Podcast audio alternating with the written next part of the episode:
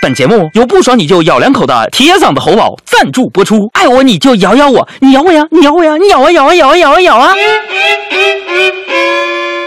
嗨，小杨，好奇怪呀、啊，和朋友在一起讨论问题的时候，为什么他们总让我先发言？因为你长得丑呗。什么意思啊？俗话说，丑话说在前头。以后都你说。哎，小杨，你来回答一下饮水思源是什么意思？就是吃着碗里的想着锅里的。老规矩，站出去吧。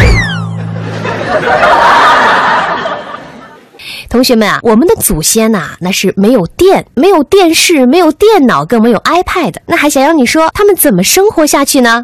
他们没有生活呀，所以他们后来都死了。出去。还小杨，为什么蜗牛看起来偶尔还算可爱，而鼻涕虫就一直很恶心呢？因为蜗牛有房子。还小杨，你说亲妈和丈母娘的区别是什么？这个题太难了，我觉得亲妈不论多大困难都不会轻易向你开口，因为她知道你也没几个钱；而丈母娘不论多大点事儿都会第一个找到你，因为她知道你手里还有几个钱。